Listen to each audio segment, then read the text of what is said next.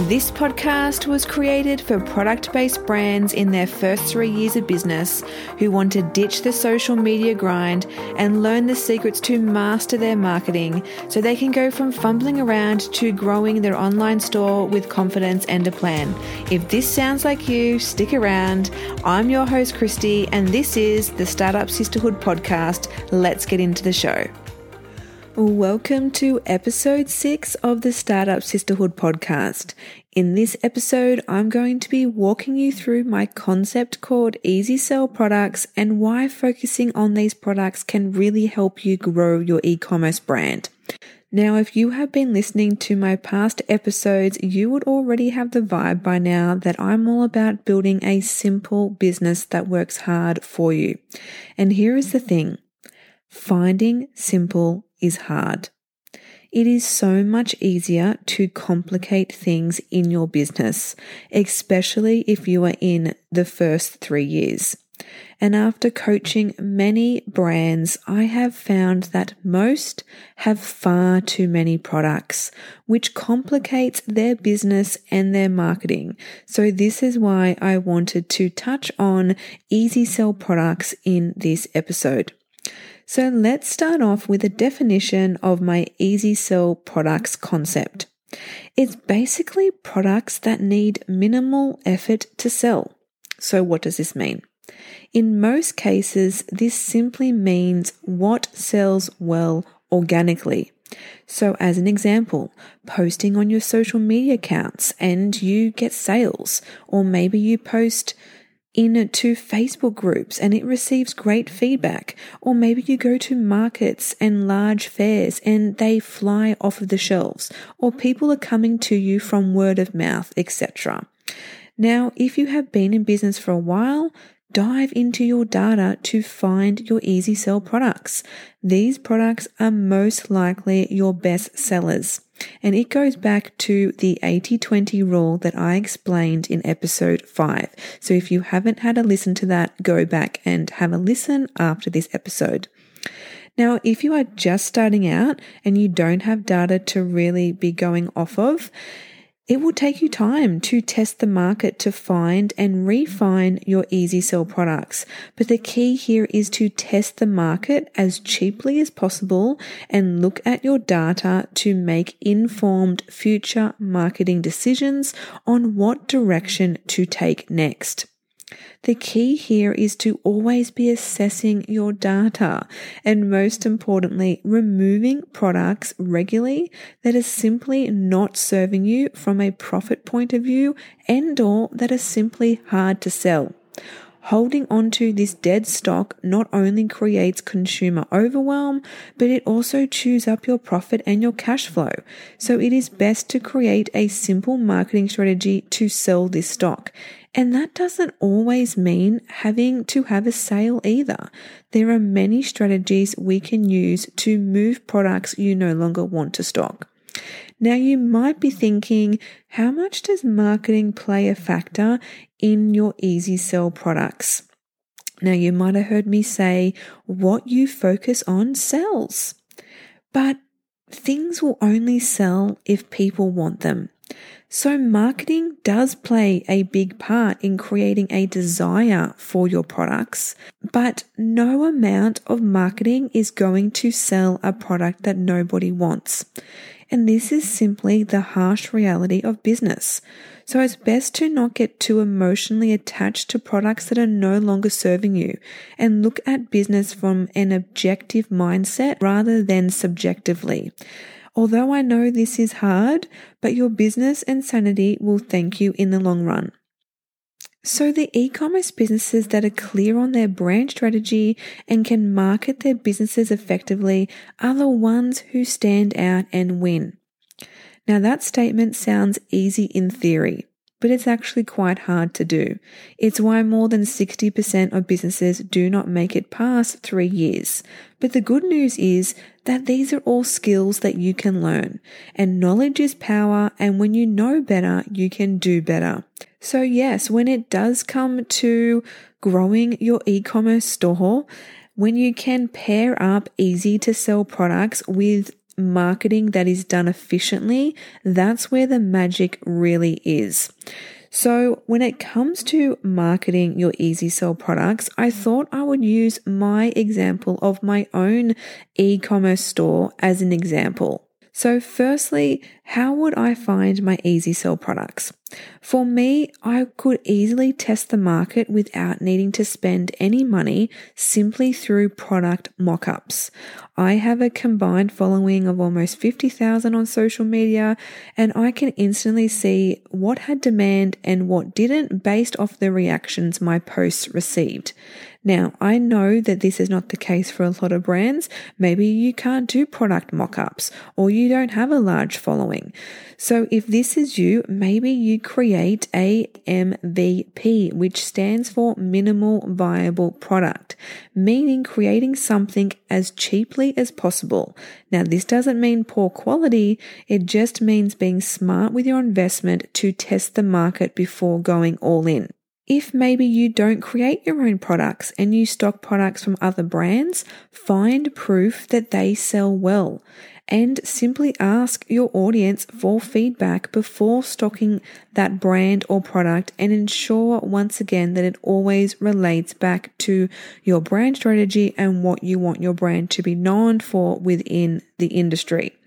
Now, for me, I used to stock products from other brands that complemented my hero products. So, as an example, I came across, I'm not sure if you do remember these, but the original baby milestone cards company. I could see that they were blowing up overseas, and I was the first Australian brand to stock them. I was also the first Australian brand to import and stock the original Elf on the Shelf. I would be able to sell hundreds of these products off of one post in Facebook groups. So this is an example of how important it is to read the market to find your easy sell products. And if you don't have a huge audience, borrow one. Facebook groups still to this day are a gold mine when used correctly and can often be a launch pad for brands in the early stages. So now let's talk about how I actually marketed my Easy Sell products. So I use what I teach inside my group coaching program, what I call a product launch cycle within my business. This means I have four key marketing campaigns, so one per quarter, where I go hard promoting that particular collection. And then I pull back and I rest for two weeks and I work on the business and I'm not always working in the business. And I also get to relax and just unwind, which is a very important part how I like to run my business. Now, this isn't the only way to create your marketing plan, but I personally do prefer my own method because it allows you to have what I refer to as slingshot periods within your business. Now, that's not for this episode, and I will definitely be covering it in one in the future. But for my store, this means designing my marketing plan around occasions like Mother's Day, Father's Day, Easter, Christmas. So for each collection I would launch in my e-commerce store, there were always three or four winning products. These products became my easy sell products, and these were identified mostly through the reactions I would have on social media posts, and then I would confirm this through my Shopify data. These products alone would generate 20,000 plus each month. So, since these were my easy sell products, and as a result, they took front and center across all of my marketing. So, this would look like going all in and running ads to these products. Often, I would need to turn off ads early because my staff and I couldn't keep up with the demand to be able to get orders out in time for that occasion. 80% of my social media content was promoting that collection and highlighting my easy sell products for that particular occasion in as many different ways as I could. I would update my homepage with my hero banner communicating that particular collection. I would update the navigation bar so that collection was number one. I would email my database focusing on this collection.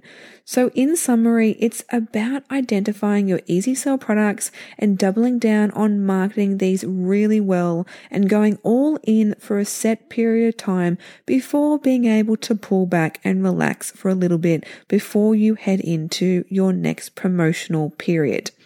So, when you design your marketing plan around a simple product launch cycle, it means that you are able to maximize your marketing. And good marketing, put simply, is the right product at the right time to the right audience. So, this magic combination becomes very easy when you do have a product launch cycle within your marketing plan. And remembering that if you have products that aren't selling, I give you a permission slip to get rid of them and focus on your easy sell products or keep experimenting with products until you find your easy sell products. But ensure that the products that you do choose to experiment with always align back to your brand strategy. So let's do a recap.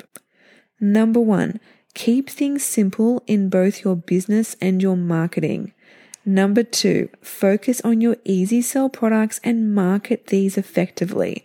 Number three, always be reading your data and audit the products that you do have and remove any products that are no longer serving you. Number four, remember what you focus on sells. And number five, without a plan, plan to fail. Create a simple marketing plan that you'll stick to. So, like I mentioned, this episode is only one way to market and grow your e commerce store.